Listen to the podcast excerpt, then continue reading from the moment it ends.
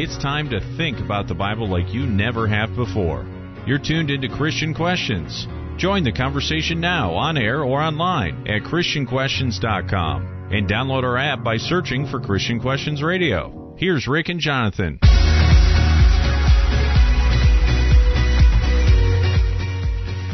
Bernard Meltzer once said, When you forgive, you in no way change the past, but you sure do change the future. Good evening, I'm Rick, and this is not your typical Christian commentary as we look at Bible related topics from a different perspective. And I'm Jonathan, and that different perspective has its basis in three things godly principles, family values, honest dialogue, always done in a politically free zone. Folks, thanks for joining us this evening. This is a caller call-in format. We are caller friendly. So let's get started. Jonathan, what's happening? What's going on? Good evening. How are you? Tell me something good. I'm doing great, Rick, and uh, we have a very interesting uh, question for this evening. And the question is Does God really forgive me? And our theme text is found in Psalms 103, verse 8. The Lord is compassionate and gracious, slow to anger, and abounding in loving kindness. So it's about forgiveness tonight. And the bottom line is look, we we all do wrong. We all hurt other people. Sometimes the hurt we deliver is the result of oversight, ignorance, or immaturity, or careless words and actions, or sloppy and selfish thinking. We hurt someone, but we don't really mean it. Sometimes the hurt we deliver is a result of anger or vengeance or jealousy, and we absolutely mean to create havoc and turmoil. Either way, we do hurt others, and we therefore do need forgiveness. So, how do we receive forgiveness from others? And especially, how do we receive forgiveness from God? What do we have to do or say or think for forgiveness to take hold? How can we truly know that we are forgiven? And finally, is forgiveness really worth the effort? So, Jonathan, this evening it's about forgiveness um, in a very broad way. We're going to be looking at a lot of different aspects of forgiveness as we talk about it uh, tonight. Well, Rick, it's important. Everyone has to deal with this uh, because we all make mistakes. And so this is really a personal uh, conversation. It, it is. We all need forgiveness, and we all need to be forgiving. Yeah, and sometimes that's harder. Yeah, you're right. You are absolutely right. So let's get started. Uh, because this is a serious subject, I want to get started on a lighter note. And uh, this this tune that you're going to hear actually hails back several years to when my kids were small, and they used to watch Sesame Street. Okay. And so uh, that's pretty much all I'm going to say, except for take it away, Big Bird. Aw, Captain Vegetable, it's really not that bad. Listen. I've a special secret children ought to know. It's about the little mistakes you make as you begin to grow. If you make a mistake, you shouldn't start to cry. Mistakes are not so bad, and here is why. Everyone makes mistakes, so yes, they do. Your sister and your brother and your dad and mother, too. Big people, small people, matter of fact, all people. Everyone makes mistakes, so why can't you? So, Big Bird says everyone makes mistakes, so why can't you? And it's a nice way That, to. that is a light note to Ye- start yes, off it on. is. Yes, it is. And it's for children. And, and it's a good reminder, though, that look, we're all imperfect. We are all subject to saying the wrong things, doing the wrong things, thinking the wrong things, acting the wrong way. And we are all subject to hurting one another. So, what do you do with that? How does forgiveness play into all of this? So, to do that, to, to go through that, we want to look at throughout the program Psalm uh, chapter 103, verses 8 to 14, because these are wonderful verses about God's forgiveness, but they also give us a sensibility to what true forgiveness is for us to forgive one another as well and to be forgiven. So we're going to use those verses as a basis for our conversation this evening. We're going to take them, you know, piecemeal throughout the program and then add lots and lots more. And so as we get started with this, Jonathan, one of the things, one of the the the, the, the bases that we're going to work with is that forgiveness, to be able to be forgiving, to be able to be forgiven, is a maturing process.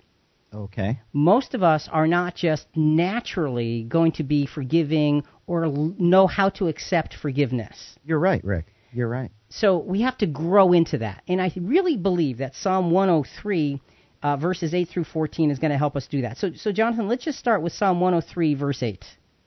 The Lord is compassionate and gracious, slow to anger, and abounding in loving kindness. Okay, so with each each time we look at Psalm 103, we're going to look at the maturing process of forgiveness. First, we're going to always look at God's example, which these verses are about. Then we're going to look at those of us who are in a position to be forgiving, and then we're going to look at those of us who are in a position who need forgiveness. So, so Jonathan, take us to God's example as far as Psalm 103:8, the verse you just read, goes. Well, first, Rick, God by nature is compassionate, patient, and loving. Now, that's a great example. Yes. That's a high and lofty example. And when you think of the words compassionate, patient, and loving, they are they are full of you know what they are? They are spiritual comfort food. They are. That's what they are. When you know that somebody is going to be compassionate and patient and loving, that's emotional comfort food. It, it gives you a sense of, okay, I can work with this. So that's the example God gives us. Now, God doesn't need to mature. He's been there for ages upon ages and eternity upon eternity. But what about us? What about those of us who need to do the forgiving? We who are in a position to forgive must strive for compassion, patience, and love. So the key word there is strive. So when you're striving for something, it means you don't necessarily already have it. No, that's correct. And if you're striving for something, it means that, you know, there's probably a struggle involved. Sure, absolutely. These are godly qualities that we want to put on ourselves. Right. And so you have to strive, you have to reach, you have to try really hard to get there. Okay? What about those who need forgiveness? We who are in a position to receive forgiveness must trust in compassion, patience, and love. So while the person who should be learning to forgive is striving, the person who maybe did the wrong, they're, they're in a different place. They're on a different page, so to speak. They have to learn to trust. And what do they need to trust? Compassion, patience, and love, just like the other, actually. Because oftentimes when we do wrong to someone else, we sometimes feel like, well, there's no, you know, I, I was so wrong, I was so bad that there's no forgiving me. And so you need to learn how to trust. So, so the fig, forgiver be, starts with striving, and the forgivee, I don't think that's a word, but it will be tonight. The forgivee begins with trust. So, so how does the, the Bible define forgiveness? There's actually four key New Testament words regarding forgiveness. They're all different and they all uh, don't equally apply, if you will. So, so let's take a look at, at that. Well, the first is Strong's number 630 means to forgive, uh, to free, relieve, release, dismiss, let die, pardon, and divorce. All right, and the, the an observation on that is it's broadly used but rarely translated as forgive. It's, it, it really has a sense of release, but not in the sense of forgiveness. We're going to get to that in a moment. Let's just go through a couple of verses that give us an illustration of that particular word. Matthew 27:17. Therefore, when they were gathered together, Pilate said unto them, Whom will ye that I release unto you? Barabbas or Jesus, who was called Christ? And so and, what? And Rick, the word release is that word for forgive. Okay, and again, it's not normally translated forgive. It, it really is normally translated release, you know, let go of, but there's a difference in the word that we'll use for forgive in, in a moment. One more verse on that one. Luke 6:37 Judge not, and ye shall not be judged. Condemn not, and ye shall not be condemned. Forgive, and ye shall be forgiven. All right, so now that's interesting because that's where it is translated forgive, and it does mean to release. So while it's not normally translated forgive, occasionally it comes up that way, and you get that sense of release. And you know, it's interesting that word is used for divorce in some places. Yes. And and and the idea is you are releasing that other party from your life. So it, it's kind of a, a kind of a hard nosed way to look at forgiving, and and we'll, we'll we'll develop that a little bit more. So that's the first word. What's the next word? Strong's number 5483, forgiving, which means favor, Rick. All right, favor. Now, broadly used in the sense of having a big heart, but not used in the sense of taking away sin. So let, us do an example of that one. Philippians 1:29 For unto you is given in behalf of Christ not only to believe on him but also to suffer for his sake. And Rick the word given means really favor. Okay, so for unto you it is a favor on behalf of Christ. So so so it's not forgiving so much as it's something a favorable circumstance coming your way. And in a sense, forgiving creates favorable circumstances, but you know, it's a little bit of a stretch sometimes to, to look at that and say, okay, let's talk about forgiveness using this particular word because it doesn't fit primarily in that in that environment. The next two words, though, we're going to spend a lot of time with because these are the two words that are clearly uh, focused on what true forgiveness is. And Jonathan, there's two different kinds of forgiveness here, right? Yes, there are. Okay, so let, us go through the first one and then the second one, and then we're going to talk about some other things as we move through this first segment. All right. Well, Strong's number 859 forgiveness means freedom and pardon. Okay, so now this word, freedom and pardon, is never used in connection with us forgiving one another. And I think that's probably the most important point to remember on this particular word. Okay. It's only related to the pardon granted through Jesus' sacrifice. It's the only way it's used. And that's that's one of those things where you say, aha, there's something special about that word and what that means. Because when you pardon somebody, what are you doing? You, you're, you're forgiving them. You're releasing. You are literally taking what sin there was and saying it doesn't exist anymore. It's never used in relation to our forgiving one another. Let, us look at a verse that, that uses that word for forgiveness. Ephesians 1 7, in whom we have redemption through his blood, the forgiveness of sins, according to the riches of his grace.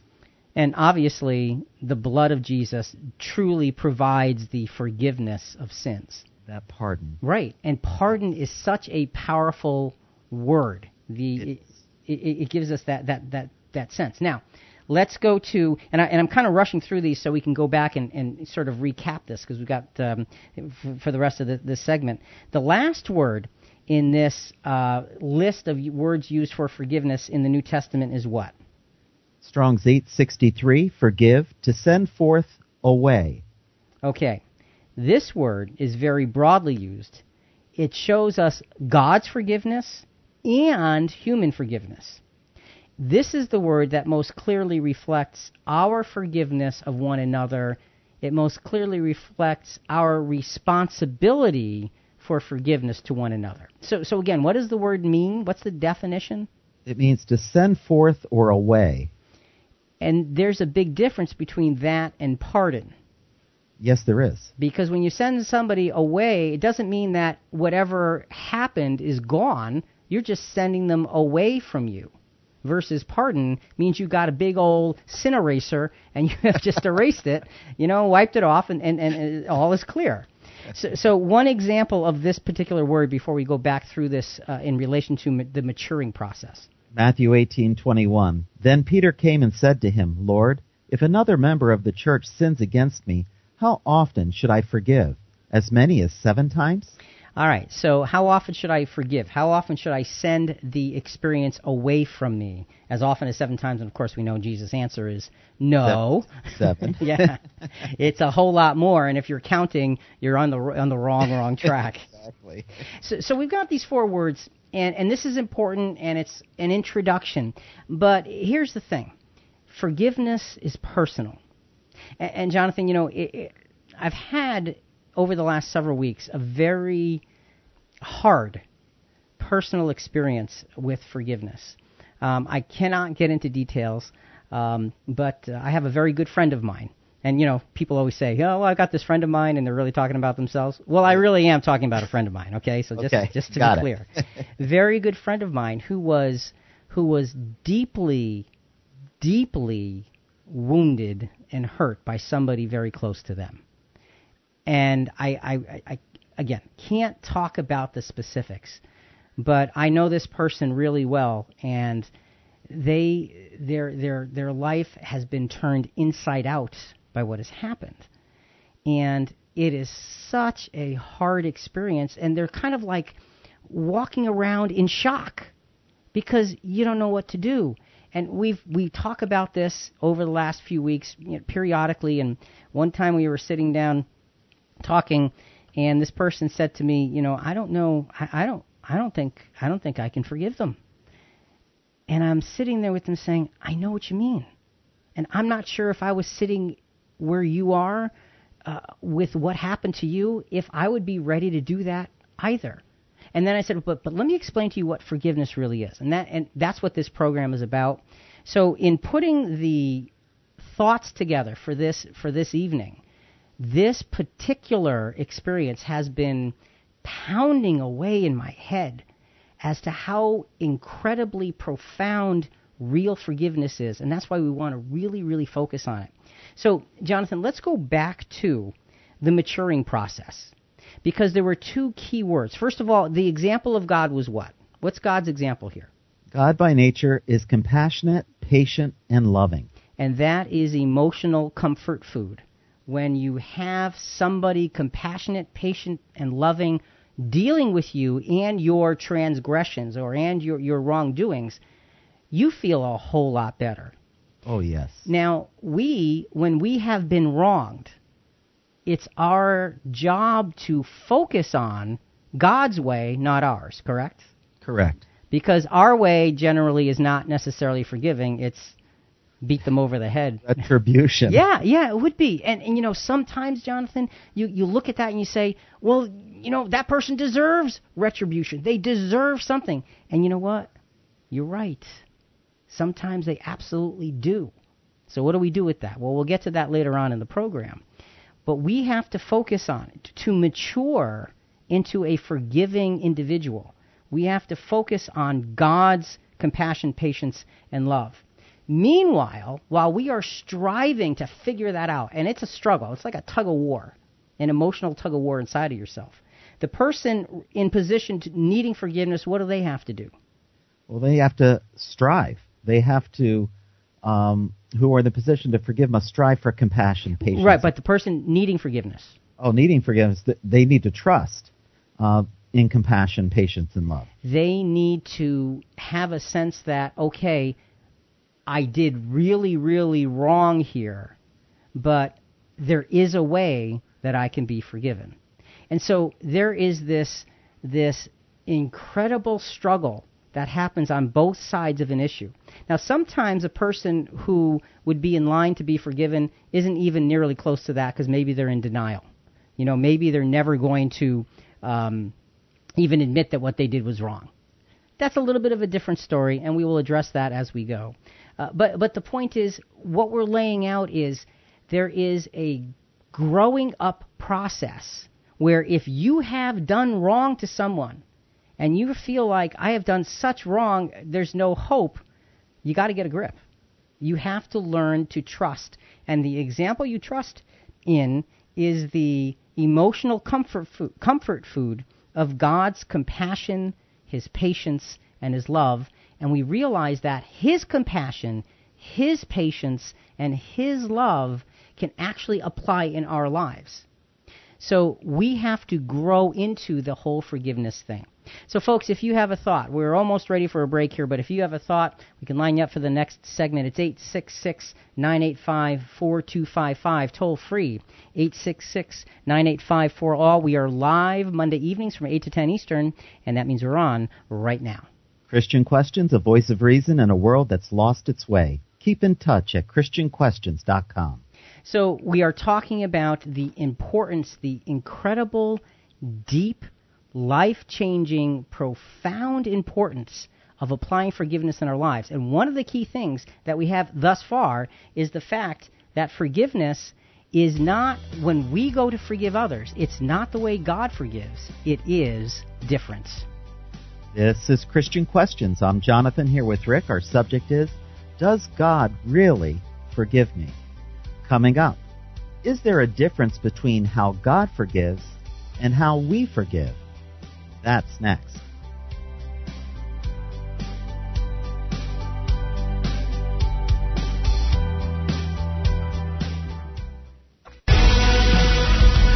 You're listening to Christian Questions. See videos, hear past shows, and talk to us at ChristianQuestions.com. Here's Rick and Jonathan. Welcome back. Our subject for today Does God really forgive me? We're live Monday evening from 8 to 10 Eastern, and that means we're on right now. Join our conversation by calling 866 985 4255. That's 866 985 for all or you can message us on your app. And if you'd like to write to us, you can write us at Christian Questions, P.O. Box 1837, New London, Connecticut 06320.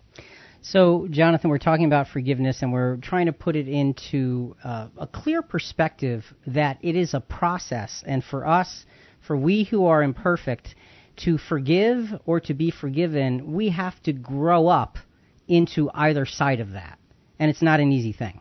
It's not easy. So we're using Psalm 103 as an example. It gives us an example of God's way, and we take the principles of God's way and we apply them to ourselves. So Psalm 103 verse 9 is is up next as we talk about is there a difference between how God forgives and how we forgive? He will not always strive with us, nor will he keep his anger forever. Okay, so it gives you a sense that there is a striving going on, and there is an anger going on, but it's terminal. So, so how do we sum up God's position in relation to forgiveness for, for those of us who are looking to Him? Well, Rick, God by nature allows us to grapple with Him, to struggle with and against His principles, but we'll come to a point of firmly ending the struggle with righteousness and peace. So God allows us to fight with him. And that's kind of an interesting thing. He allows the fight, he allows the rebellion, he allows it to play itself out because he understands and he knows that there's a bigger lesson. You know, if God was just, no, you can't, there's no sense of, well, why not? And the experience of sin has to have its fruition. So God by nature allows this because his plan says it's only for a period of time. And that's a beautiful thing. It is. that's a good thing. Yeah, and it and it's a very encouraging thing that the grappling and the fighting with and against him is going to come to an end. So, that reminds me of Jacob uh, wrestling that angel. Yeah, right, right. he had to struggle for for the promise. And I, the angel, now look, the angel could have flattened him in a second. could have. But the angel allowed him to struggle. What he he did it like all night, right? Yeah, all night. And finally, the angel dislocates his hip. Jacob never walked the same again. He's limped. Yep. Yeah, but he had a new name as a result. So it really was a powerful example of our struggling. So we who again are in a position to to that where we should forgive somebody we've got to mature. So how do we take this principle of god allowing us to grapple with him and so forth and apply it to ourselves in, in maturing into forgiveness? We who are in a position to forgive must accept that in this time of grappling between sin and righteousness we must extend mercy knowing that god will soon end the struggle so if you look at God's will and God's way and you say, okay, this is all temporary, God has a plan, I should be merciful like God. Right. That's not easy. That that that takes growing into. So that's for those of us who are in a position that we you know ought to be forgiving. What about those of us who are in, a, in, in the position that we've done the wrong and we need to be forgiven? We who are in a position to receive forgiveness must grapple to accept forgiveness that we feel that we do not deserve because we understand that it is a godly practice and picture of God's eventual outcome. So if you have done the wrong and you are looking at yourself, and, and, Jonathan, for people who have a conscience, now this, you know, everybody really doesn't, But for people who have a conscience, when they have done wrong to someone else, it really has the ability to destroy them, to, to make them feel so bad and so down and so low because of what they've done. And in this case, the the, the, the growth, the maturity comes through grappling with the fact that I really, really messed up. But God understands mess up, and God's plan has an end to all of this. And it's a godly principle to accept the end if the forgiveness is offered. Uh, that that's tough, Rick. But you're right. It takes maturity and it it, it takes practice. And and generally, it takes a lot of time. Yes, it, it takes oh. a lot of time. Now, Rick, uh, I was thinking of a question on this subject. Uh, I was uh, studying with Jewel this subject, and we were thinking this question: Can you not trust someone and still forgive them, or is it really being forgiving if there's no trust? Yeah, that's a really good question, and I think that what we want to do with that question is sort of carry it as we go. But let, let's give a, a basic answer because um, it, it's an important it's an important perspective. There are what we will find, and we're really not developing this in this program, so I'm glad you asked that particular question. What we find is there's actually two levels of forgiveness. One is kind of family forgiveness. When when you have someone in your family who knows better, it could be a spiritual family or or, or an earthly physical family. Mm-hmm. You have an expectation of that individual because you have a relationship with them. You know them, you spend time with them, you build each other up on a normal, regular basis, and if they hurt you, there is an expectation that they are going to be repentant and so forth. And we're going to get into repentance later on. But what about somebody who is in the world around you that you don't have any great relationship with and you know they do a really bad thing to you and you don't trust them Right. because the expectation is not there, because the relationship is not there, we can still forgive even if we don't trust. You think, well, how do you do that? Well, it's a matter of understanding what forgiving actually really means. So we'll develop that as we go. Okay? So I'm teasing you with an answer. Thank you very much. All right, so so you know we're talking about God allowing the struggle to to continue. Let's let's look at God's forgiveness. Let's look at Hebrews nine twenty two. And almost all things are by the law purged with blood, and without shedding of blood is no remission, that is pardon. Okay, so that's the word that doesn't apply to us, right? Right. Okay, we can't give pardon to one another. Only Jesus' sacrifice. Right, and and that is a um, th- that's a kind of a hint in terms of answering that question of yours. Is we are not supposed to pardon one another, but we are supposed to forgive one another. Big difference between the two. So so how is it that God can remove our sins literally pardoning us? The thing is, Jonathan, a lot of people think that God, God is arbitrary. They put God's thought process just like ours. You know, we think of something and then we act on it. God, Right. God isn't that way. It doesn't just like pop into his head one day. Oh, you know, I got this sinful world, sinful world. Maybe I should develop a plan to, to rescue them. That's not the way God works. God has foresight. God has wisdom. God is bigger in his thinking, and he's very, um, very determined, very intentional in all that he says, does, and thinks. So when there's pardon, it's because he has made the arrangements for pardon to become a legitimate process. How is that? God, through Jesus, satisfied justice. See, God's not, not arbitrary. He can't. He God cannot just do something because he feels like it.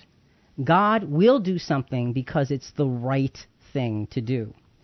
Life for a life is justice. And so let's go to Luke 4, 16 to 21. And he came to Nazareth, where he had been brought up, and as was the custom, he entered the synagogue on the Sabbath and stood up to read. And the book of the prophet Isaiah was handed to him. And he opened the book and found the place where it was written, The Spirit of the Lord is upon me, because he anointed me to preach the gospel to the poor. He has sent me to proclaim release to the captives and recovery of sight to the blind, to set free those who are oppressed. So Jesus is reading this prophecy from Isaiah, And this is another place where that it says he has sent me to proclaim release to the captives. What kind? What? what Freedom. Yes. Pardon. Yes. so it's not just okay. I'm opening the prison door. Go out. It's saying I'm opening the prison door. You are free.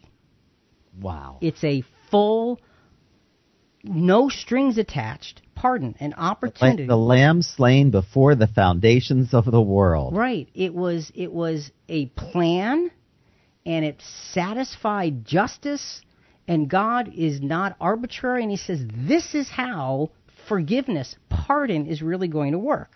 So um, it's an opportunity to uh, go on and live without previous consequences of sin. And that's an amazing thing. When forgiven by God, we do undergo, or, or I'm sorry, do we? This is a question, not a, not a, not a comment. Do we undergo just an emotional change, or do we undergo an actual change? You know, being forgiven and forgiving should not be like New Year's resolutions. Oh, an emotion, you think about it and then you forget. Yeah, that, Right. yeah, that doesn't work, does it? Right. and again, God is not arbitrary when it comes to forgiveness. So that means we should not be arbitrary um, when it comes to forgiveness. It's a bigger thing than that. It's more than, okay, I forgive you. That's not forgiveness. Forgiveness is really understanding the idea of sending something away from you. And by, by that, what we mean is the word actually means to release the experience from affecting your life. Okay, we're going to get back to that. We're going to come back to that several times throughout the program. Folks, if you have a thought, um, it's 866 985 4255. Toll free 866 985 4all. We are live Monday evening, evenings from 8 to 10 Eastern, and that means we're on right now. Out from the dark ages and into the light of today. Join us 24 7 at ChristianQuestions.com. And Jonathan, a, a quick comment came in from the app. This sounds like good parenting on God's part. And, you know, when you think about it, That's a good comment. I so like we're going to give God an A plus for parenting. you know, eh, but see, the thing is, that's where you learn good parenting. Is you look at God's example and you look at His compassion, His love, and His kindness, and you say, when I grow up and be a parent, I want to be just like that, strong and just, but compassion, compassionate, loving, and kind. Our forgiving attitude towards others can influence God's forgiveness towards us. I like that, Rick. That's important and that's scary. It is. It's scary because it puts responsibility of forgiveness on our own shoulders. So, so Jonathan, we're, we're, we're going to go to series of sound bites for the rest of the program from Fox 25 Morning News in Boston several years ago, and they, they featured two stories of forgiveness. This first story is about about a gentleman uh, named Mark who was um, was actually hit by a drunk driver and he ended up losing his leg. So let's listen to this. In a split second, your life can change forever. Maybe it's happened to you, maybe it hasn't. It has happened to Mark Cronin. I remember driving the motorcycle. I remember, you know, the headlights coming at me and not having a chance to react and get out of the way quick enough. And and I just remember blood pouring out of me and saying, you know, my leg, my leg. The day after being struck by a drunk driver who was traveling the wrong way on the highway, Mark woke up in a hospital bed. I kept tapping down to my leg. I didn't know if it was gone or not. I couldn't speak because I had a tube in me. And then my wife finally let me know that my leg was gone. Can you imagine that? Oh, instantane- instantaneously, life changes. Yeah, and life changes in such a major and personal way that, and he didn't do anything wrong. This person was going the wrong way down the road. He did not have time to get out of the way, and he lost his leg as a result. What happens with that? Well, stay with us and, and find out. It's very, very inspirational story. So, so, Jonathan, let's go to Matthew 6, 9 to 15, because we just said before that that our forgiving attitude towards others can influence God's forgiveness towards us. Why do we say that? Well, because Jesus said that, and we tend to believe what he says. Matthew 6, 9 through 15. Pray then in this way Our Father in heaven, hallowed be your name. Your kingdom come, your will be done on earth as it is in heaven. Give us this day our daily bread, and forgive us our debts, as we also have forgiven our debtors. And do not bring us to the time of trial, but rescue us from the evil one.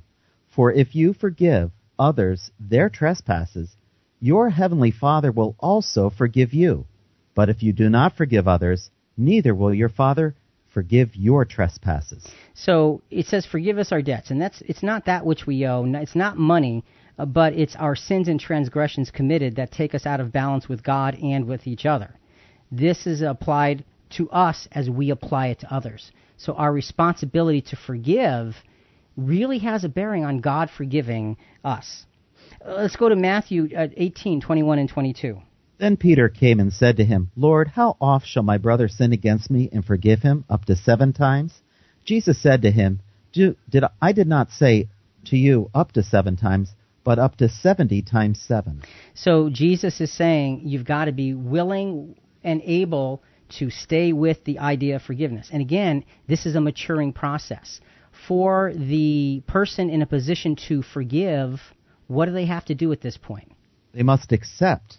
Accept that this is a time of grappling, and they've got to accept the grappling in their own heart so that they can do the right thing. And the person to be forgiven must grapple. They have they have to. They have to struggle through it. They have to work through it because it is such a difficult thing to be forgiven, especially when you've done somebody wrong in a really, really big way. This is Christian Questions. I'm Jonathan here with Rick. Our subject this evening Does God really forgive? Coming up, are there sins that God just won't forgive? That's next.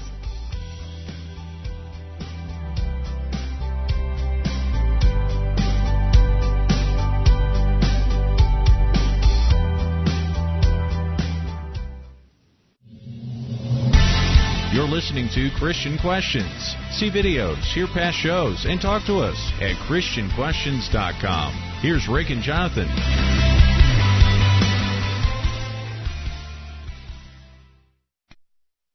Really, forgive me. We're live Monday evening from 8 to 10 Eastern, and that means we're on right now. Join our conversation by calling 866 985 4255. That's 866 985 for all. And you can now message us on your smartphone during the program, and we'll try to sh- share your comment on air. All right, so lots of ways to uh, get a hold of us, and we love to hear from listeners. It really is a fun fun part of this whole process. So, so Jonathan, as we continue now, we're looking at um, the maturing process that we have to go through if we are needing to forgive someone or if we are needing to be forgiven. There's two separate roads and how do you figure out how to walk that road? You look at the example of God's forgiveness and you take the principles and apply it to whatever the path is that you happen to be on. So let's go back to Psalm 103, verse 10, because it's all about God, it's all about the principles, and it's all about His example. He has not dealt with us according to our sins, nor rewarded us according to our iniquities. All right, so now, you know, he was just, the last verse, God was grappling and fighting, and his anger won't last forever. And now there's a tone change. He's not dealt with us according to our sins, nor rewarded us according to our iniquities. So, what does that say about God uh, and, and his forgiveness toward us? Well, Rick, God by nature is just and provides many ways of easing the pain of that justice. The law provided sacrifices as offerings for sin for Israel and for Christianity provides Christ, prayer and supplication as an offering for sin for us.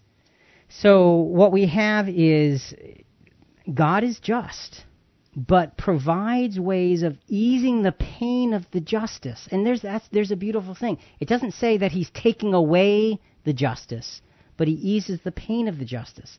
That's his example. He doesn't reward us according to our iniquities, but justice is carried out.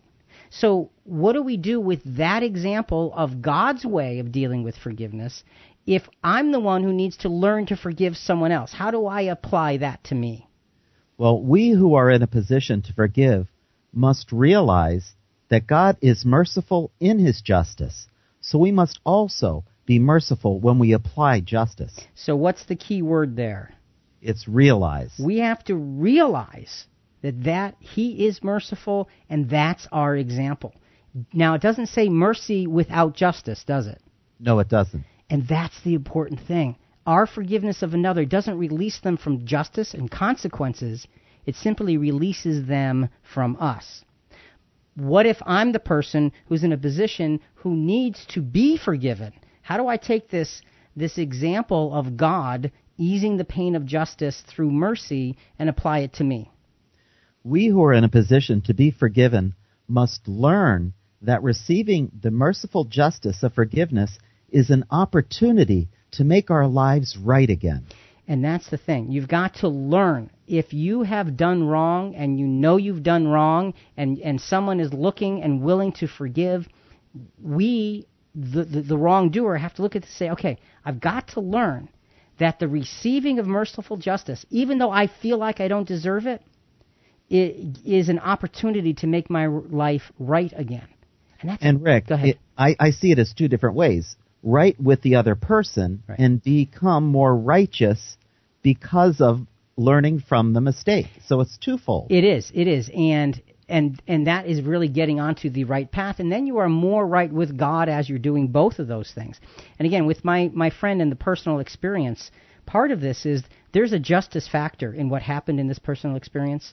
And we we have talked about dealing with the wrong that was done to this individual and how do you manage through the justice and not be angry because the justice should be done it has to be done and and the idea is to see it the way God sees it to ease the pain of the justice because you let it go from your heart but allow the consequences, the just consequences, to follow through. Let's go back to the soundbite, uh, the, the story of Mark Cronin, the man who was riding his motorcycle. Somebody, drunk driver, is going the wrong way down the highway crashed into him and he lost his leg. Let's hear what happens next. I know you're sorry. I really do. This is in the courtroom. Turn that guy back, but we can't. You know, I, you know, I lost my leg. My family lost a lot, and I know your family, a good family, lost a lot too. What I do in my life is going to reflect on my three small children. So I, I have forgiveness for you. And I, I do hope the best for you. And I, I wish there was something we could do. And I hope in the future that we can get together and maybe talk to young kids about the evils of drunk, drunk driving. People talk, oh, I could never, I could never. Until you're in a situation, you don't know what you can do and what you can't do. It made it easier for me knowing that she was sorry. It made it a heck of a lot easier for me to forgive. As long as I can still be here for my kids to see them walk down the aisle and do everything, I will still be able to walk down the aisle with them and do all the stuff that I'm not going to be as active with them, but I'm still going to be there to see it anyway. That's huge for me. If this was my son or daughter, that she might I might have had a whole different attitude. I don't know. I I don't know how I would react. So he's being really honest there. He says, you know, if it was my son or daughter that it happened to, I'm not sure how I'd react. But for me, I have forgiveness for you. And he's looking at this woman who's sitting there in tears because she was just wrong and she just she just did something that was completely uh, completely unjust, un- unrighteous in every way, shape, and form. And it, it didn't bode well for her, and yet he had the ability and the capacity to be totally and utterly forgiving in that situation. Jonathan, did I lose you? Are you still there? Okay, okay, I, I just hang on, folks. Uh, let's see what happened. Uh, add. And let's go to the phones. Looks like we have Julius from Connecticut Online. Good evening, Julius. Welcome to Christian Questions. Good evening, uh, Rick. Thank you for taking my question. Uh, uh, well, God forgive me, yes, but uh, you uh, noted the answer yes, but you noted Matthew six fourteen in that area that, and also uh, cross reference to Matthew eighteen. There's a parable near the end of chapter 18 about the, the unforgiving servant or master, a very powerful parable on unforgiveness. That's Matthew at the end of Matthew 18, starting in verse 23. And uh, yes, God forgives, and the basis of uh, will we forgive others? Uh, you know, it's conditional. God's forgiveness for us is conditional. But uh, my my uh, challenge with forgiveness, Rick and Jonathan, is where will I exercise, execute justice? And I think you mentioned justice quite a bit. So that's my daily challenge. When when am I just in uh, you know being forgiving, So I pray that God would help me to arrive at that point where I'm just and acceptable to Him. God bless. Thank you. Thank you, Julius. Appreciate your, your call very much. Thanks. Thank you. Good night. So, um, you know what what uh, what Julius is saying is that you know sometimes we have an experience that makes it very difficult for us um, to to be able to manage the forgiveness because justice must be done. But let's remember, if we are the ones forgiving, we are sending the experience away from us, and we are putting the experience in the hands of those who will would execute justice. And we've got to let that happen without bearing down on it and, and, and putting our will upon it. Because once we put our will upon it, Jonathan, we, we lose the sense of real true justice. So uh, let's take a look at, at, at those who did that. Uh, let's take a look at the Pharisees. Now, the Pharisees had just accused Jesus of casting out demons by the prince of demons. This is Matthew 12, 31 and 32. Therefore I say to you, any sin and blasphemy shall be forgiven people, but blasphemy against the Spirit shall not be forgiven. Whoever speaks a word against the Son of Man, it shall be forgiven him. But whoever speaks against the Holy Spirit, it shall not be forgiven him, either in this age or in the age to come. Okay, so the the diaglott rendering of the Mark 329 account of, of those verses is that you know it says has not forgiveness to the age but is liable uh, uh, but liable is of the age lasting judgment. So, in the age to come, such sins would have to be personally rectified. In other words, God doesn't remove the sin from them, they have to manage that sin because it was such a specific type of sin.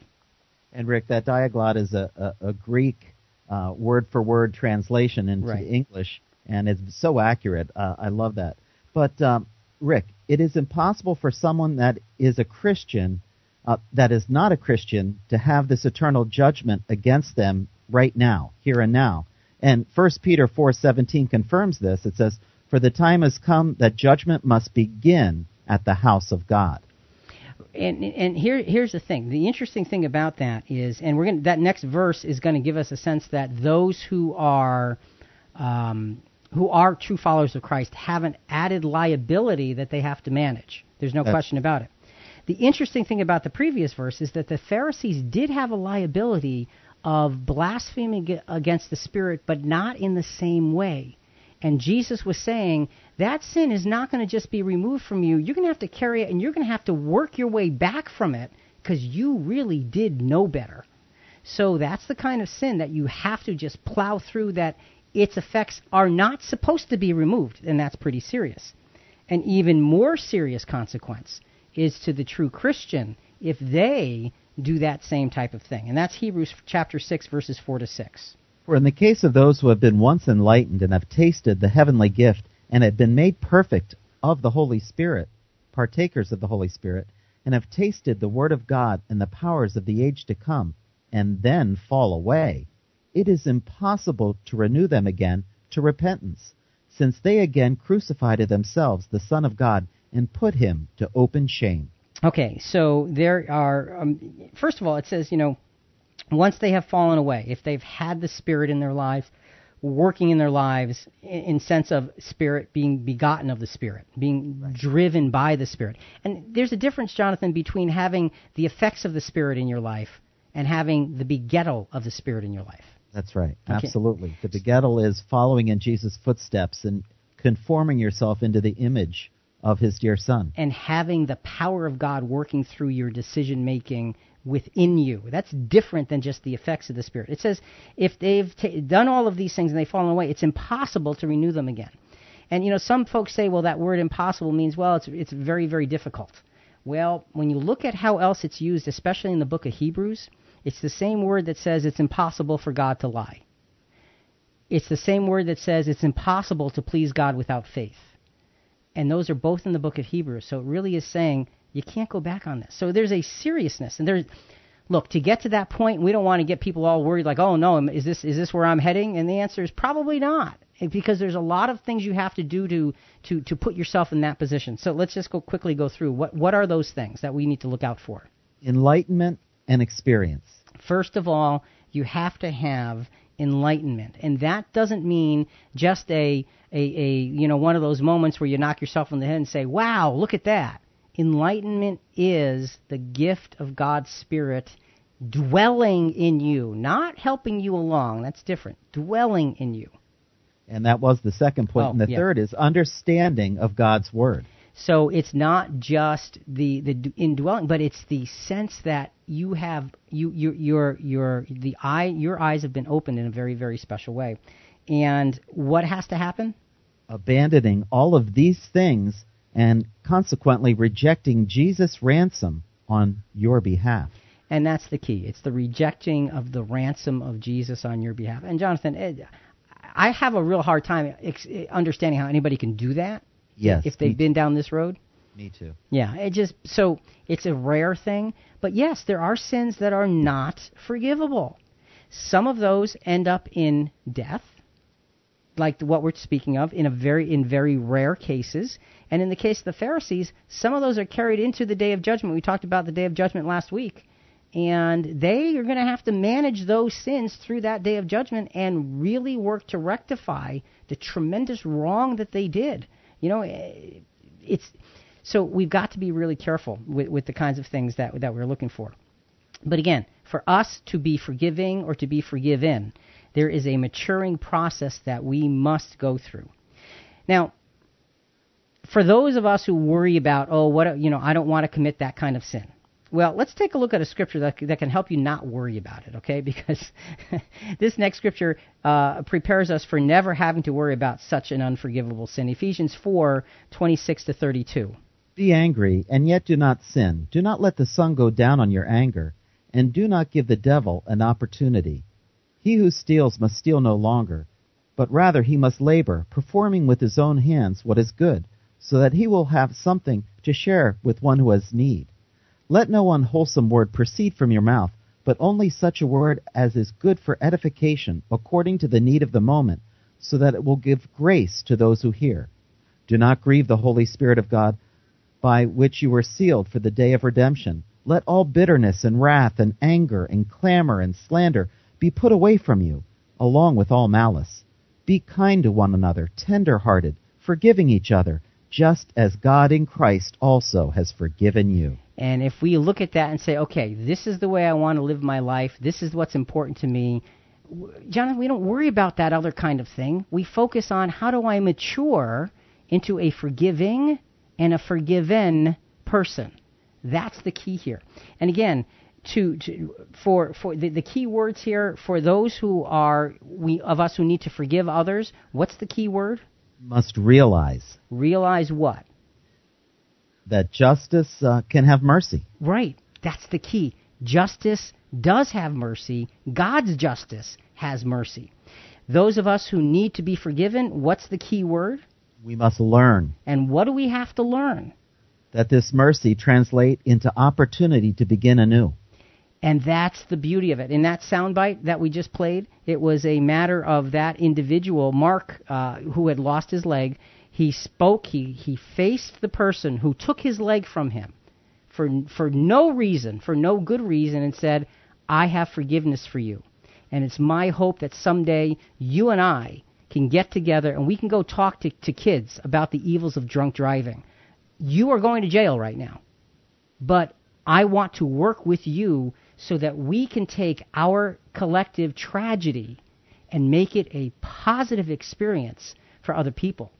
That is the power of true, unadulterated forgiveness. So, folks, as we wrap up this hour, we're trying to understand the process of growing up into forgiving and growing up into being forgiven.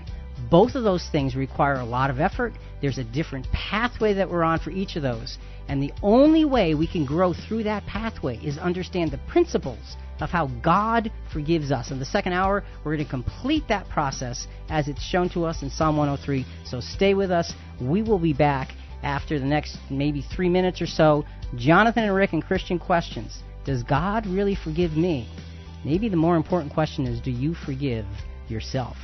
We'll be back soon. Think about it.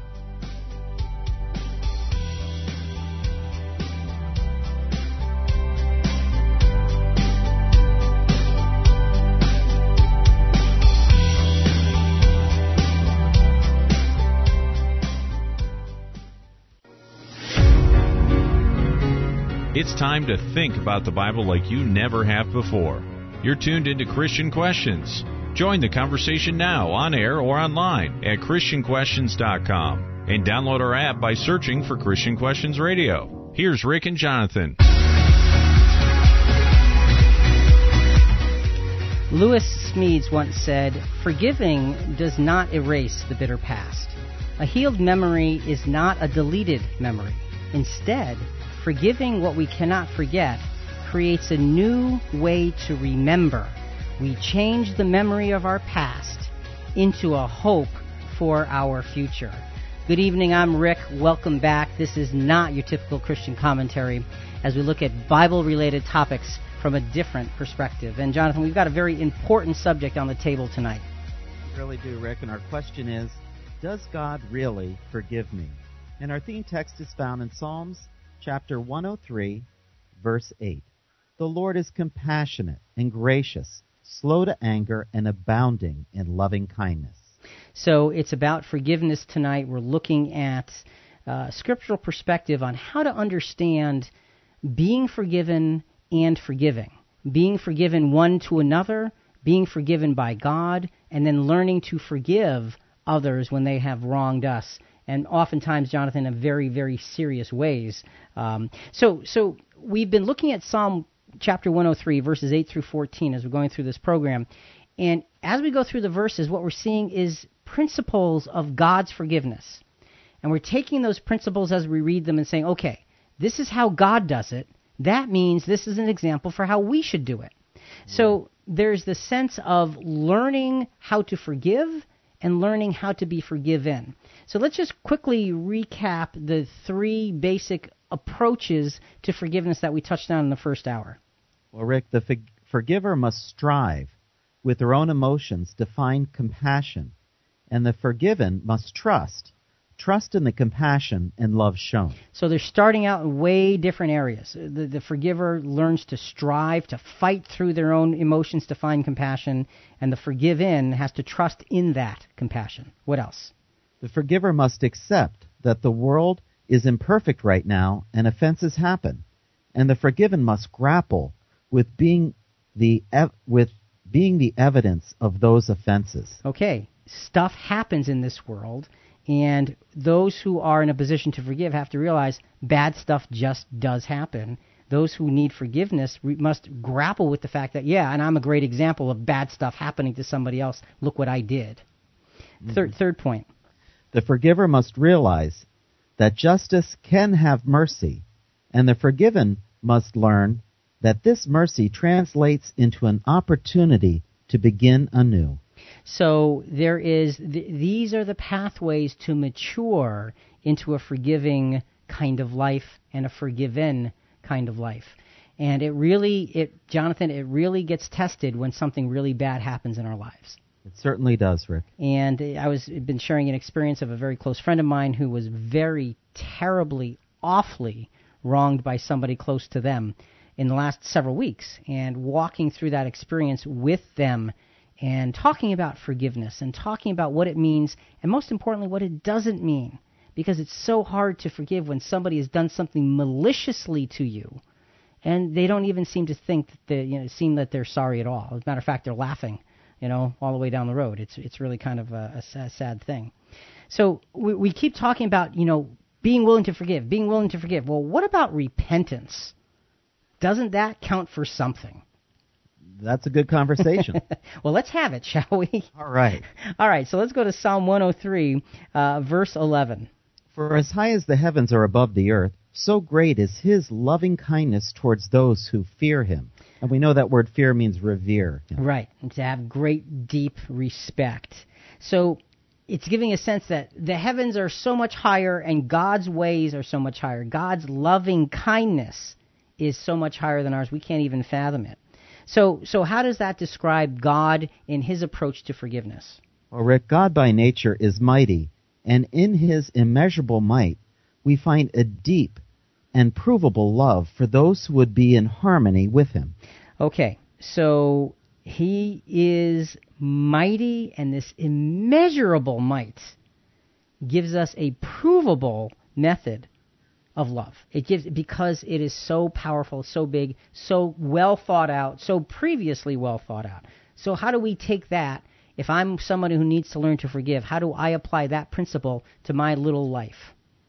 We who are in a position to forgive must determine to reflect His might and His love in our dealing with His creation. You've got to learn to be determined to reflect God's might, God's love, because it's His creation.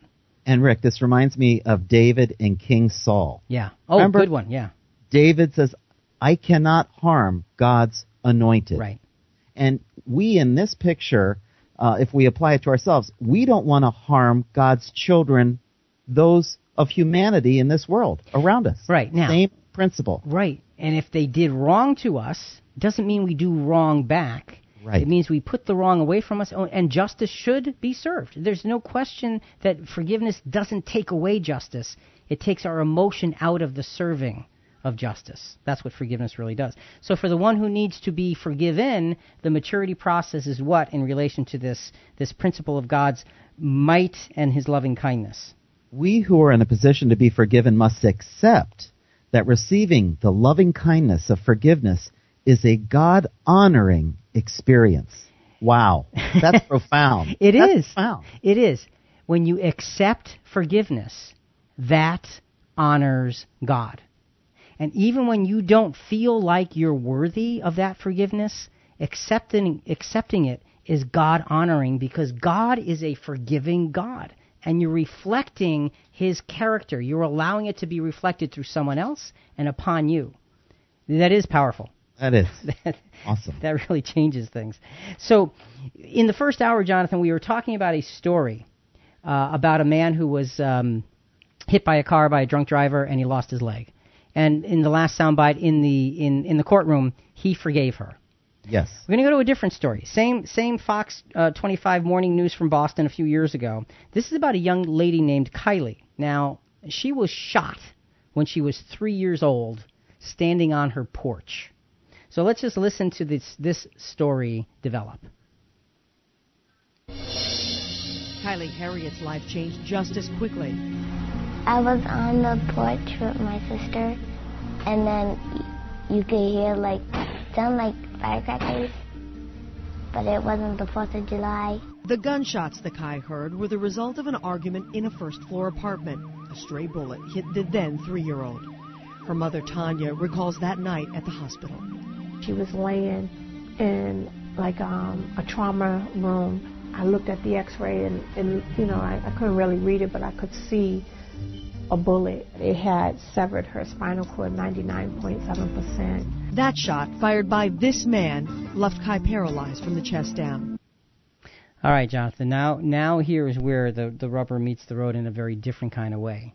What heartache. Oh, A how sad. three-year-old girl is just standing on her front porch and she gets hit by a stray bullet and now she's paralyzed from the chest down.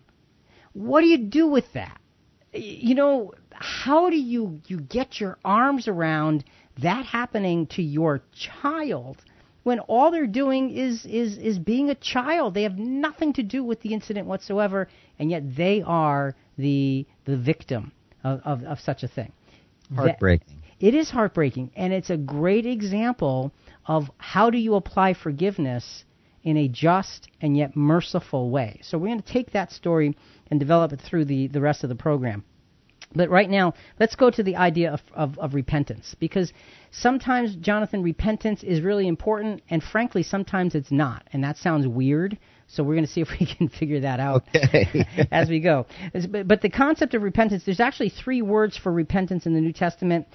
There's one, and then the other two are very, very similar to each other. So, so just give us a rundown on, of the three words.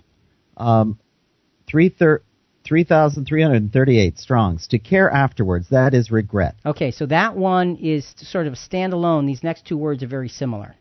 And Strong's 3340 is to think differently or afterwards, that is reconsider, morally, feel compunction. And then the other word? Strong's 3341, compunction, by implication, reversal. But what does compunction mean? I mean, come on. It's an uneasiness of mind due to feeling of remorse or guilt, a twinge of conscience. So they're one of them is to care afterwards or to regret. The other words really give you a sense of of a compunction, a reversal. Yes. So one is more emotional, the other is more action oriented. Makes sense. And, and so, so we've got there, there's a Bible commentary, and frankly, I, I apologize, I don't remember which commentary I got this from. That compares the two to two sets of words. So let's go through the the feeling word first, and then the action word second. All right. Refers to an emotional change, has reference to particulars, nothing but regret, even amounting to remorse. Okay, and now the word that that implicates change. To a change of choice, to the entire life, the reversal of moral purpose known as repentance. So the idea is one of these words is, uh, and that sounds like a Sesame Street song, Street song. You remember that? One of these words not like the other. One of these Yeah. words is not the same. I remember. I don't know. Big Bird got me going on it. What can I tell you? uh, but but the idea, Jonathan, is sometimes there's a sense of repentance, but it is just a feeling. And sometimes there is a sense of repentance, and it's a changing of your life. There's a major difference between those two. And you asked a question earlier in the program about, you know, how did you put it about trusting somebody or not trusting somebody? Do you do you remember Yes. how how you put I, that? I do remember. Can you not trust someone and still forgive them, or is it really being forgiving if there is no trust? Okay, can you trust someone or can can you forgive someone while you don't trust them? And in such a such a situation, Jonathan, repentance may not even come into play because they may not care about what they did. In that experience with my friend, the person who was close to them doesn't care, does not care. And you look at that and you say, how can that be? And, and, and so, what do you do with the idea of forgiveness? So, let- let's lay out scripturally how these two kinds of repentance actually work or maybe don't work. Matthew 27 3 is that first emotional type uh, repentance, that, that feeling. Then Judas, who had betrayed him, when he saw that he was condemned, repented himself and brought again the thirty pieces of silver to the chief priests and elders. Okay, so Judas repented. He had a bad feeling afterwards. He regretted it. Right. Now, regret is good, but it is not complete. No, it's not. Regret just simply says, ah, that didn't go the way I, I really wanted it to. You know, it's really too bad about it. Now, there's another example in, in a parable uh, that gives us a sense of that sort of casual sense of looking back and saying, uh, probably shouldn't have done that. Uh, Mark, uh, I'm sorry, Matthew 21, 28 and 29. What do you think? A man had two sons. He went to the first and said, Son, go and work in the vineyard today. He answered, I will not. But later he changed his mind and went. And Does- Rick, the words changed his mind is that word for repent. And doesn't that sound like a typical son? Son, I've got chores for you to do. Nah, I'm not going to do it. And then you think, oh, all right, I'll do it. Yep. That gives you a sense of the casualness of regret. Now, again, regret can be a tool, but if you just stop with regret, you're not really repenting. And if we have an experience with, let, let's say I have done wrong to someone that I know, know well, they have every right to expect me to repent if, if I'm a decent individual. Because if I've done wrong to them and, and it's pointed out to me, I should be able to see that and say, wow, I really did that and not feel like, oh, well, you know, it's kind of, kind of too late to f- change that, so we'll all get over it and move on. You know, I feel really bad, but see, that's not it. That's not repentance. Repentance is in this next word, the next verses, Acts 17, 30 and 31. Well, God has overlooked the times of human ignorance. Now he commands all people everywhere to repent, because he has fixed a day in which he will have the whole world judged in righteousness by a man whom he has appointed, and of this he has given assurance to all by raising him from the dead. So the apostle is saying that all men everywhere are going to have to repent, not just casually feel bad that things didn't go well, but change their direction. Reversal. And again, remember last week we talked about Judgment Day. That's Yes. what Judgment Day is all about. It's a time where the world can reverse its course and become focused on godliness rather than worldliness. So repentance, when we have a strong relationship with somebody, is appropriate and should happen. But the problem is that when you have um, a situation like with this little girl Kai Leigh, I mean, you'd love to see repentance, but if it's not there, what do you do? Good question. And and and we'll we'll get to the answer what with what she did and what her mother did uh, later on in the program. Another scripture about this sense of turning things around in terms of repentance, Acts five thirty one. Him hath God exalted with his right hand to be a prince and a savior, for to give repentance to Israel and forgiveness of sins. All right, so to give repentance to Israel, a turning around and a forgiveness of sins. It gives you a sense, a deep sense of something changing very, very dramatically. And sometimes repentance plays a big part in forgiveness, and sometimes it doesn't. But the question is are you willing to have forgiveness even if there is not repentance? And again, Jonathan, what forgiveness is, is taking the experience and removing it from dominating your life.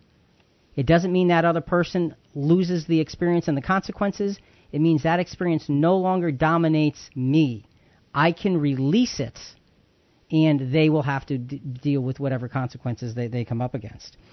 And this is a hard thing for us to um, to be able to manage uh, in our lives. It's a very difficult thing.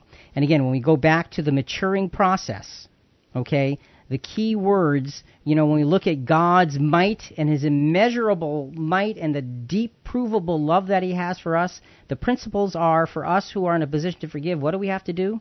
Determine to reflect God's might and his love. So you got to decide, this is how I'm going to act. Yes. Even if I don't feel like it. And then for those of us who need to be forgiven, how do we take those principles of God's power and greatness and His uh, forgiving attitude? We must accept the loving kindness of forgiveness because it's a God honoring experience, Rick. And that's the key. God's loving kindness and forgiveness. If we accept it when we need to be forgiven, that experience truly, absolutely honors God and there's nothing better than that. This is Christian Questions. I'm Jonathan here with Rick. Our subject is Does God really forgive me? Coming up, how does the sacrifice of Jesus help us to forgive in the smaller areas of life? That's next.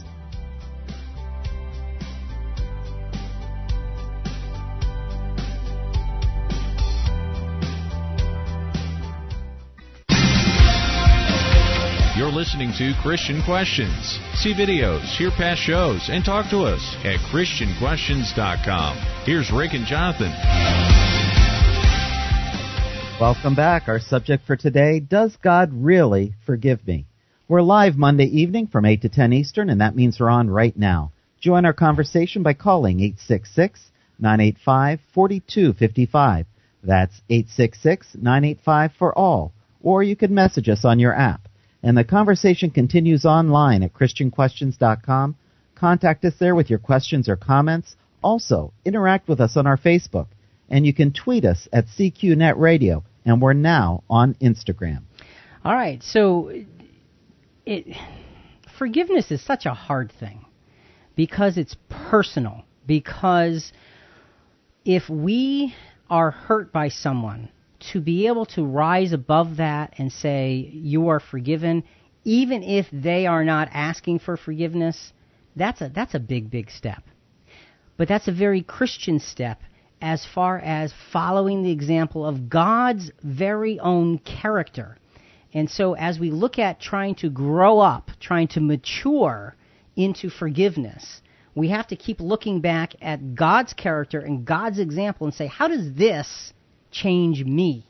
So we're looking at Psalm 103 uh, and looking at different principles there. We're now up to verse 12. As far as the east is from the west, so far has he removed our transgressions from us. And wow, yeah, that's Rick. that's pretty far. That's comforting. it is. It is. Talk about emotional comfort food. That's oh, yeah. That's it right there. So that gives you a sense of the magnitude of God's forgiveness. So, what can we take from God's way of forgiving that we can look at and say, okay, how do I apply this to me? God, by nature, always had the intention and plan for sin and transgression to run their course and has granted us an understanding of his plan in the offering of his Son as our ransomed sacrifice. So it's interesting because in our program last week, I keep referring back to that, the day of judgment. We were talking about, remember, the day of wrath and God's yes. anger. Well, that certainly doesn't seem like God has re- removed our sins as far as the east from the west, does it? it doesn't. no, the great time, the time of trouble, and that never was since there was a nation. This is not God happy. This is God saying enough is enough. But the point is, we've been given the privilege of having the revealed scriptures tell us that this is only a temporary situation, and God has already considered our sins removed because of the sacrifice of Jesus. So we take that principle of God removing our sins from Him, even though there's still the situation that we're in, which is not good. And now, how do we apply it to me if I need to learn to forgive somebody? We who are in the position to forgive must internalize the power of Jesus' ransom as we deal with the imperfections of one another. Everybody is imperfect, and if you don't take that that power that Jesus' ransom gives and internalize it, then you'll start looking at the imperfections primarily instead of uh, instead of a godly per- per- perspective, which has says as far as the east is from the west. That's how far I remove your sins because of Jesus' sacrifice. Wow. So we have to internalize it. If we are in a position that we need to forgive, you've got to internalize it. Now, remember, in the last segment, we were talking about determining that you are going to reflect His might and His power and His love. And now you've got to say, okay, that's what I, I'm determined to do it, and this is, I'm going to make it my own. Those of us who need forgiving, what about us? We who are in a position to be forgiven must apply the grace of Jesus' ransom sacrifice with a deep personal humility. And that's where true repentance comes into play. Yes. Not the afterthought of, yeah, I kind of regret what I did, but true, deep, life changing, altering repentance. Applying the, the, the Jesus ransom to you and saying, I really did mess up here. What can I do to make it Right. Folks, if you have a thought, it's 866 985 4255. Toll free 866 985 4 all. We are live Monday evenings from 8 to 10 Eastern, and that means we're on right now. Okay, let's get let's move forward using the big picture because you know God in this verse says, as far as the east is from the west, that's how far as we removed our transgressions. Why is that? Why is it? It's because of Jesus, and this gives us a tool to use in the littler things of life. Let's get back to the basics of what this ransom is. 1 Peter 2 21 to 24. For you have been called for this purpose, since Christ also suffered for you, leaving you an example for you to follow in his steps. Okay, so we are given an example to follow. See, you can't, it's really hard to try to, to get your arms around following God. Because yes. you don't. You, you, He's so big and right, beyond us. Right, right. But we can follow the, the example of Christ. And that is a tangible example that we can grab hold of and say, we see what he did as a man. I can work on following those steps. Who committed no sin, nor was any deceit found in his mouth. And while being reviled, he did not revile in return. While suffering, he uttered no threats, but kept entrusting himself to him who judges righteously. So that's the example while being reviled. He didn't get back at them. He didn't seek revenge. He died for them. I mean, that's rising above the emotion. That's rising above the pain. That's rising above the turmoil. Now, look, for us to be able to do that, not likely. But we can at least work on it because that's what Jesus did for us. And, and he himself bore our sins in his body on the cross so that we might die to sin and live to righteousness. For by his wounds you are healed.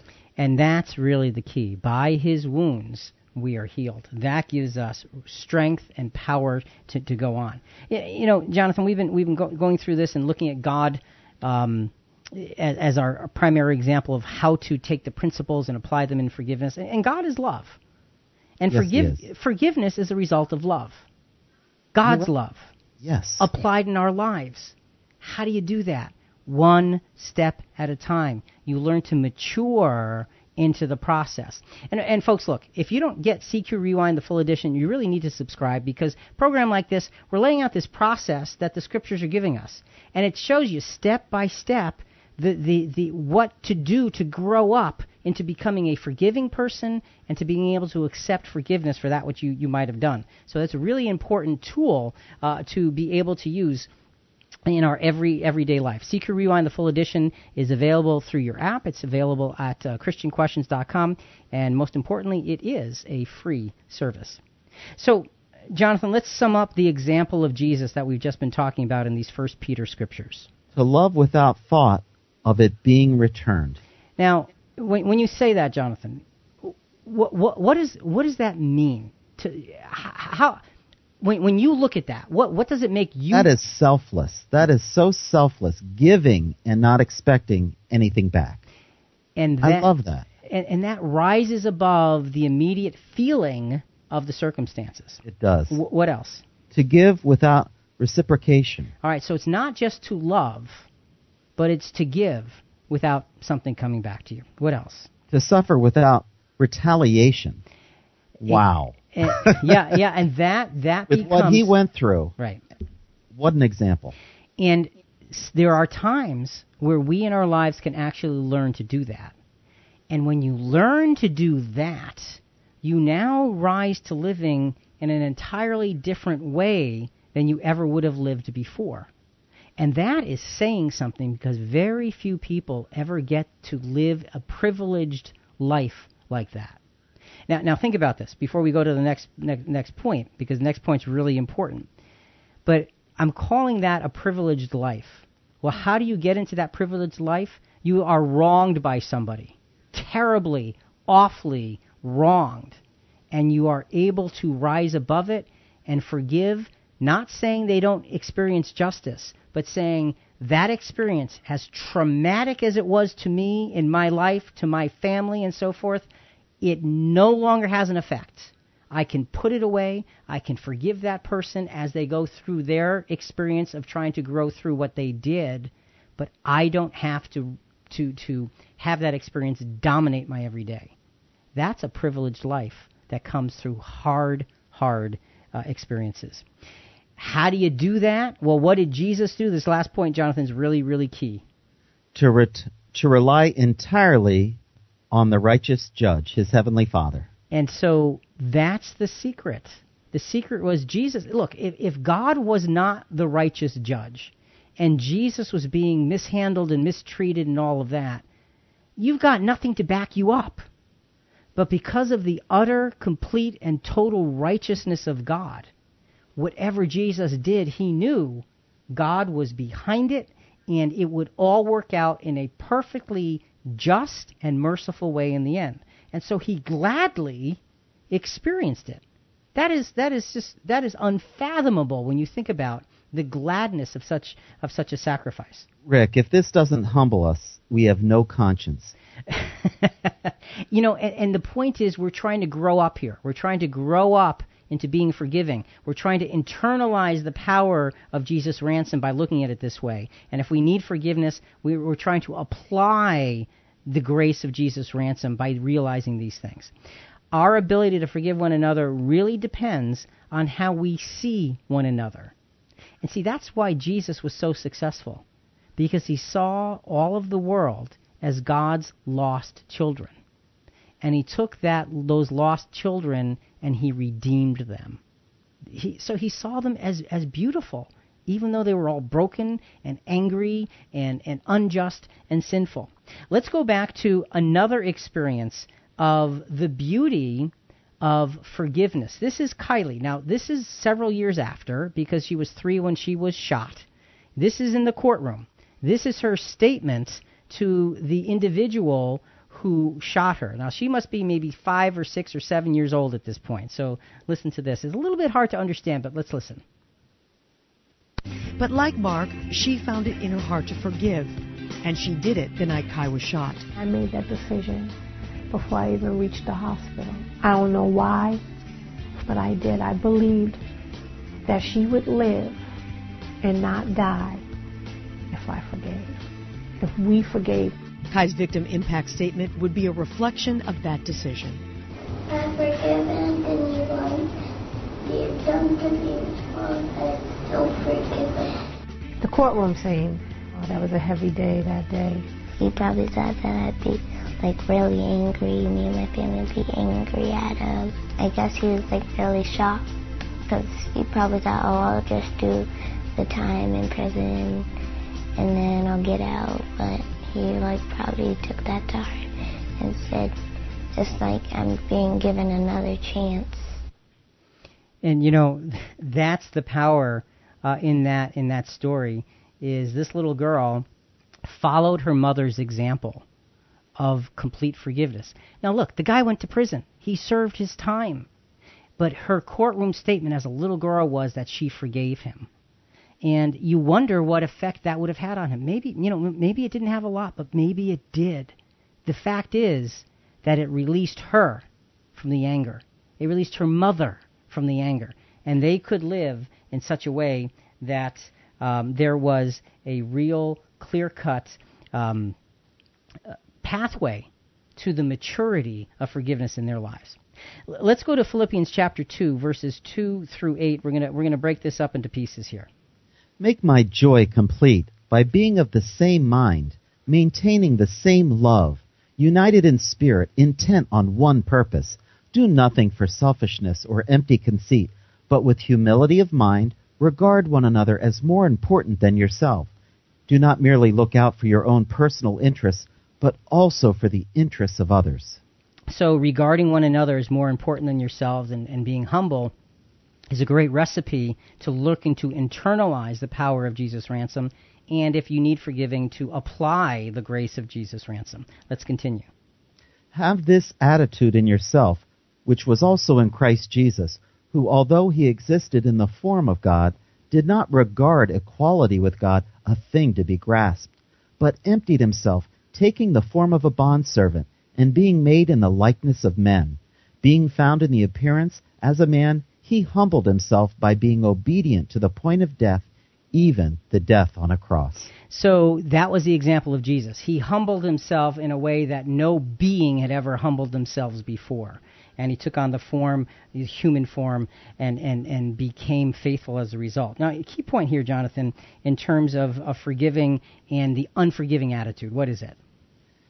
If we hold on to an unforgiving attitude, it will affect us physically and emotionally, as our thinking and our life will be continually influenced by its clear and powerful influence. Because we are affected physically and emotionally, we will be affected spiritually, and that will directly detract from our ability to follow Christ.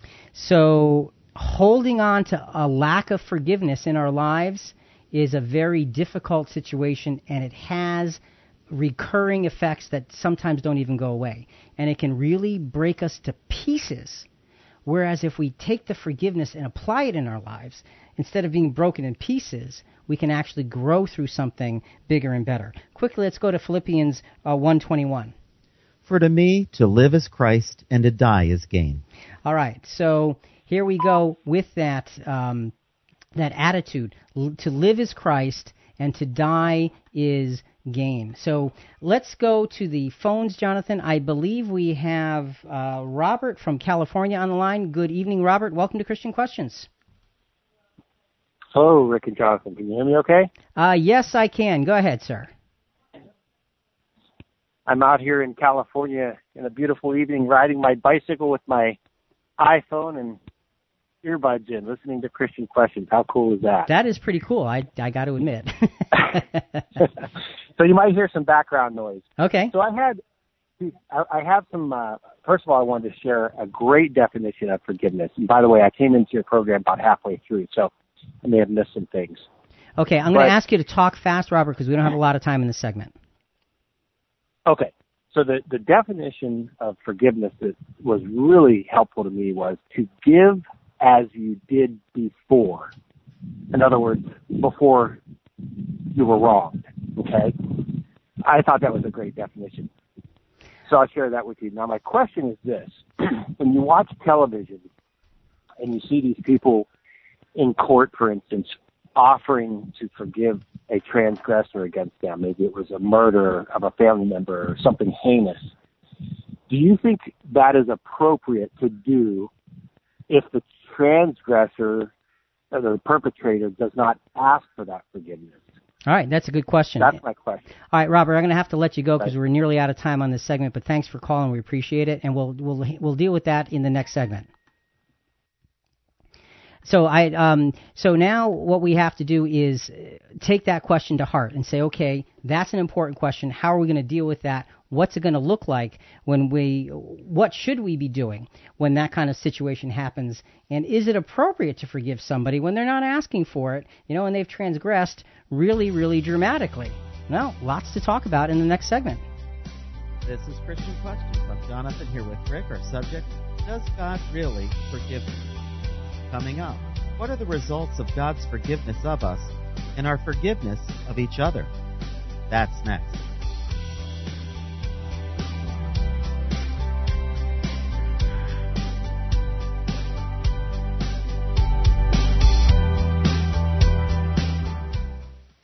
You're listening to Christian Questions. See videos, hear past shows, and talk to us at ChristianQuestions.com. Here's Rick and Jonathan. Welcome back. Our subject for today Does God really forgive me? We're live Monday evening from 8 to 10 Eastern, and that means we're on right now. Join our conversation by calling 866 985 4255. That's 866 985 for all, or you can message us on your app. And if you'd like to email us with any questions or topic suggestions, you can email us at rick at christianquestions.com. So we're we're trying to put forgiveness in order, and you know, um, Robert from California asked a really important question at the end of the last segment. What if that person is not asking for forgiveness? Is it right? Is it appropriate to forgive them? And that's a good question. Because if they've done something terrible to you and to your family, why would you forgive them, especially if they don't ask for it? So, but Rick, if you hold on to that, it's going to bring you down. It's going to eat away at you. And that I think is the is the key to the answer. Remember that forgiving them does not release them from their consequence. It releases me from the consequence of what they did to me. And do you want to live captive? No way. Or do you want to live free? Because forgiveness is freedom. That really is, is, is what it boils down to. Uh, let's get to Psalm 103, verse 13 and 14. Just as a father has compassion on his children, so the Lord has compassion on those who revere him. For he himself knows our frame. He is mindful that we are but dust. And earlier in the program, there, there was a comment about you know the, what we're talking about with with God. It sounds like really good parenting. Yeah, there it is. yeah, well, right. Here, here's the here's the physical scriptural evidence. This is the principle of fatherhood that God is showing us. He's saying to us, "This is how I feel about you," and by extension, you ought to treat your own kids this way. So, so what can we learn from God's fathering of us through these difficult times when we need to be forgiven by God?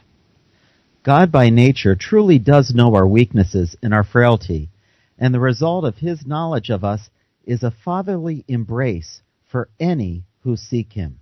And Rick, I was thinking of the weaknesses that we battle with our environmental weaknesses, chemical, hereditary, emotional, all from our fallen condition. And he knows everything. And imagine feeling that fatherly embrace from God our Father when we ask Him for forgiveness and Him saying, It's okay, my son or my daughter. Mm-hmm. I know you, I understand you, and I know you're frail, and it's okay. That just gives you a sense. And I remember that experience with my children many times when they needed to be reprimanded. Forgiveness and mercy didn't mean you didn't reprimand them. But what it meant was, at the end of it, you took them in your arms and you assured them that you loved them unconditionally, even though you just had to do what you just had to do. And it really puts things in a different perspective. So, how do we apply that, that fatherly approach that God has when we are trying to forgive someone else? We who are in a position to forgive must practice that family based approach to those who have wronged us as we accept that we as well as they are all faulty. So we have to practice it. We have to put it into practice and realizing, look, I need God's fatherly embrace just like that person needs my brotherly embrace. I need it, they need it. We're all faulty. Let's let's let's get ourselves moving forward. So so what about this this parenting of God in relation to those of us who need to grow up, who need to mature into being able to accept forgiveness? We who are in a position to be forgiven must embrace the embrace of forgiveness. you, have you ever seen where somebody you know is really really um, discouraged or depressed, and someone comes up to give them a hug, and the person is giving them a hug, but they don't hug them back, and, Yeah. and their arms hang kind of limp at their sides. Yep. What we're suggesting here is this principle is teaching us that when we are getting that embrace of forgiveness from someone who we have done wrong to, what we want to do is be able to hug them back, realizing that they are really important uh, to us as well. So, um, Jonathan, as we continue with this, as we continue looking forward um, to this, I, I wanted to go to the phone, but I think I just lost the call. So, oops on my part. Um, I tried something different and it didn't work. So I apologize for that. Um, uh, let me hang on one second. Let me see if I can get this call off a hold. I'm I'm learning as I go, Jonathan. So hang on. Your caller hung up. Okay. Goodbye. Goodbye. My caller hung up.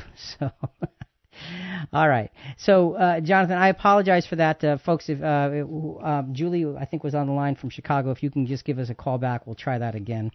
Um, God, through Jesus, um, provides satisfaction of justice, a life for a life, and He provided because of that. He provided real, true, honest to goodness forgiveness. Luke four sixteen to twenty one.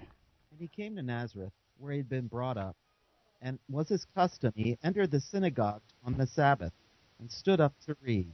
And the book of the prophet Isaiah was handed to him, and he opened the book and found the place where it was written, The Spirit of the Lord is upon me, because he anointed me to preach the gospel to the poor. He has sent me to proclaim release to the captives, and recovery of the sight to the blind, to set free those who are oppressed. So, what you have is the idea that Jesus opened the door.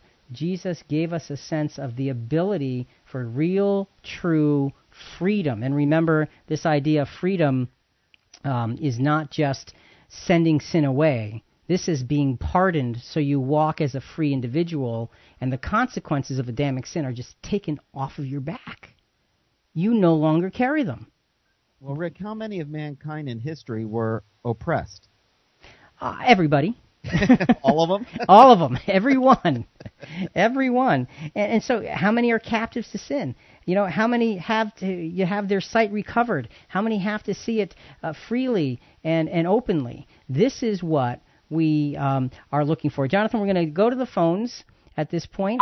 Uh, I think we have Julie from Chicago on the line. Good evening, Julie, and welcome to Christian Questions. And Rick, I forgive you for hanging up on me. I didn't mean it. Hi, Rick and Jonathan. Real quick, I uh, heard an expression this week that I thought was really appropriate for this program. Ready? Yes. Okay. When someone hands you a cactus, it doesn't mean you have to sit on it. In other words, people are going to hurt you intentionally or unintentionally, but I have to control how I react. And if I forgive them, I can move on. And there may be 10 cacti sitting in my house, but they can be there without hurting me. And if I look closely enough, there might be a flower on one of them where I can see some blessing or character growth through that experience. And it's hard to do this because it's about emotions and it's hard to redirect those, but that's the visual I'm going to be using. I don't just sit on these cactuses and I need to make sure I'm not handing out any cactuses to the people around me. Boy, that's a good one. when somebody hands you a cactus, doesn't mean you have to sit on it. Don't sit on it. but it can, it can adorn your house. All right, Julie, thanks so much. Appreciate it. Thank you. Have a good evening. Yeah, you too. So, um, Jonathan, as we move forward through this, uh, what we want to do is, is is take take a saying like that and put things in perspective. people hand us things that, that are just not good, it doesn't mean we have to, to take them to heart. And that forgiving attitude really does come into play in those situations. So, so Jonathan here, you know, as as we we need to go to another soundbite from uh, Fox 25 Morning News Boston about Kai Leigh. Now we heard her her mom say she was very forgiving right up front. We heard Kai Leigh's own words about her forgiveness, and now uh, Kai Leigh's mom in this last soundbite is going to give us a sense of the power of releasing that that happens when you actually truly forgive. This is profound. It transformed our lives in one millisecond, and I wanted him to realize that, you know, this forgiveness that you received, take it even one step further and forgive yourself so that you can be effective and telling this story to others, and it will change their lives because it's like a domino effect. The power of forgiveness is when you release the unforgiveness, the healing begins. And really, that's that's such a powerful thing. When you release the unforgiveness, that's when the healing begins. And, and, Jonathan, that's really, again, going back to Robert Long's question, going back to your question about can you forgive somebody who you don't even trust, the answer is yes. But you're not releasing them from their consequences. When you stop being unforgiving, you can start healing. And by doing so, you can live a fulfilled life in spite of the difficulty, the trauma that you may have experienced. So great, great sound bites. Really appreciate Julie's uh, thoughts as well in that call. Uh, several short scriptures here, Jonathan, about forgiveness releasing us from damaging emotions. That's what Kai Leigh's mom was talking about in that last sound bite. Proverbs 14:29 says, "He that is slow to anger is of great understanding, but he that is hasty of spirit exalteth folly." Okay, so slow to anger equals great of understanding. That's a powerful way to look at things. What else? Ecclesiastes 7 9. Be not hasty in the spirit to be angry, but anger resteth in the bosom of fools. Okay, so being hasty, not a good thing.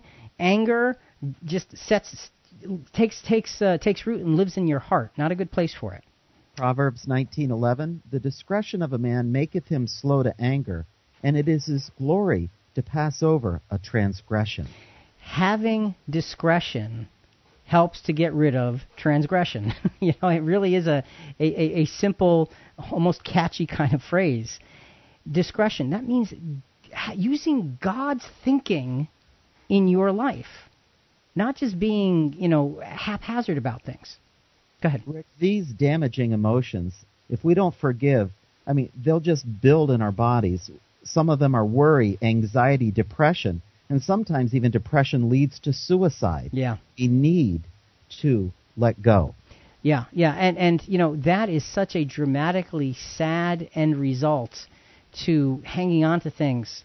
You know, whether it be having things you know done wrong to you or your own self-image or whatever it might be, that that's just such a, a, a traumatic, uh, awful place to end up.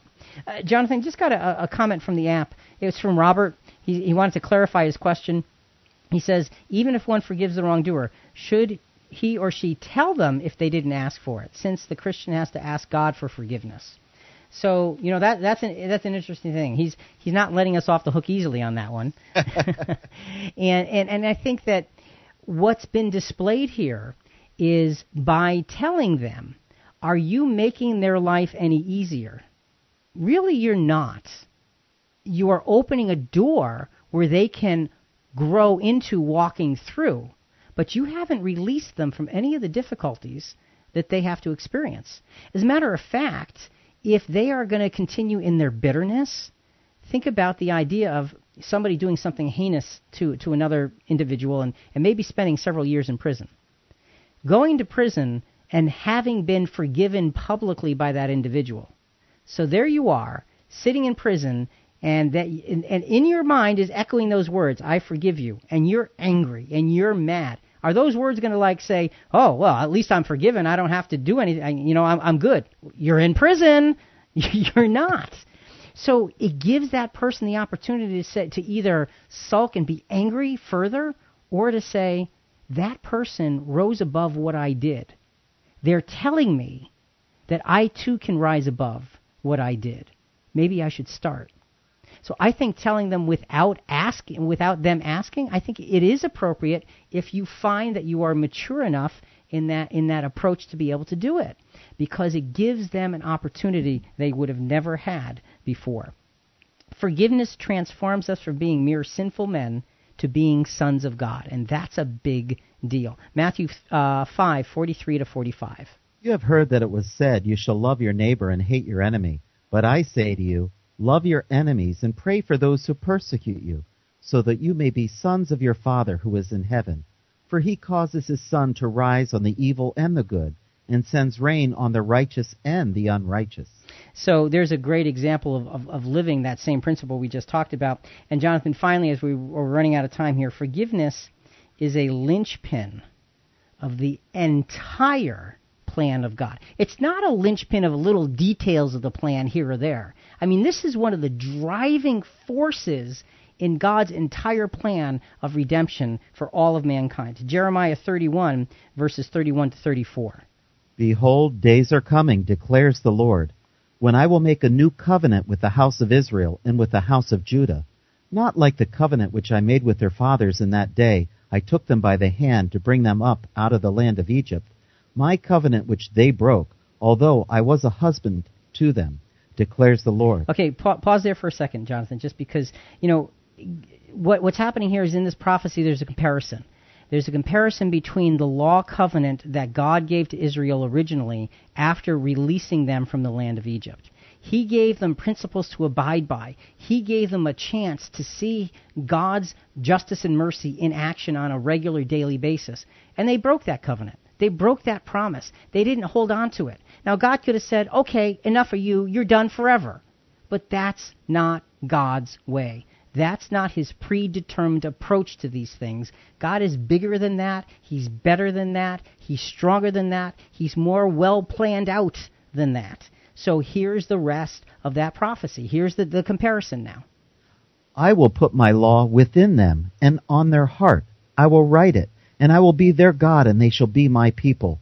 They will not teach again each man his neighbor and each man his brother, saying, Know the Lord for they will all know me, from the least of them to the greatest of them, declares the Lord. For I will forgive their iniquity, and their sin I will remember no more. That's a pretty powerful end statement, isn't it? What a plan. It is. It's an incredible plan, and it's an incredible execution of the plan to allow sin to run its course, to give us the experience of wronging each other and then figuring out, well, what am I supposed to do with this wronging of one another and learning the principles of forgiveness. And again, I know we sound like broken records, but the idea of forgiveness is you don't release somebody from the consequences of what they've done. You release yourself from the consequences of what was done to you. And now you can live in peace. And so, Jonathan, it's a matter of maturing. It's a matter of the process of growing up into forgiveness. And just real quickly before we end, what are the what's the key word for those of us who are supposed to be forgiving? What do we have to do in this last piece of, of, of growing up maturity? Practice. Practice what? That family based approach that God has over us. Okay, so we have to put into practice what God has shown to us. And what are those who, who need forgiving? What do we have to do? Embrace Embrace the embrace of forgiveness. And that is a powerful picture. To be able to put your arms around the person forgiving you instead of standing there and saying, I have done such wrong, it's not possible. No, all things are possible with God. All things are possible as we look at God's plan unfold and we realize that the principles that He is are principles that we can live by and we can become and these principles of forgiveness are powerful, powerful tools to give us a life that is fulfilled in graciousness, in mercy, and in justice by God's grace. For Jonathan and Rick and Christian Questions, we hope you've enjoyed being with us this evening. We will be back again next week with another subject. But till then, does God really forgive me? Yeah, He does. Do you really forgive others? Are you really forgiven by others? Those are the things we need to work on. Till next week, think about it.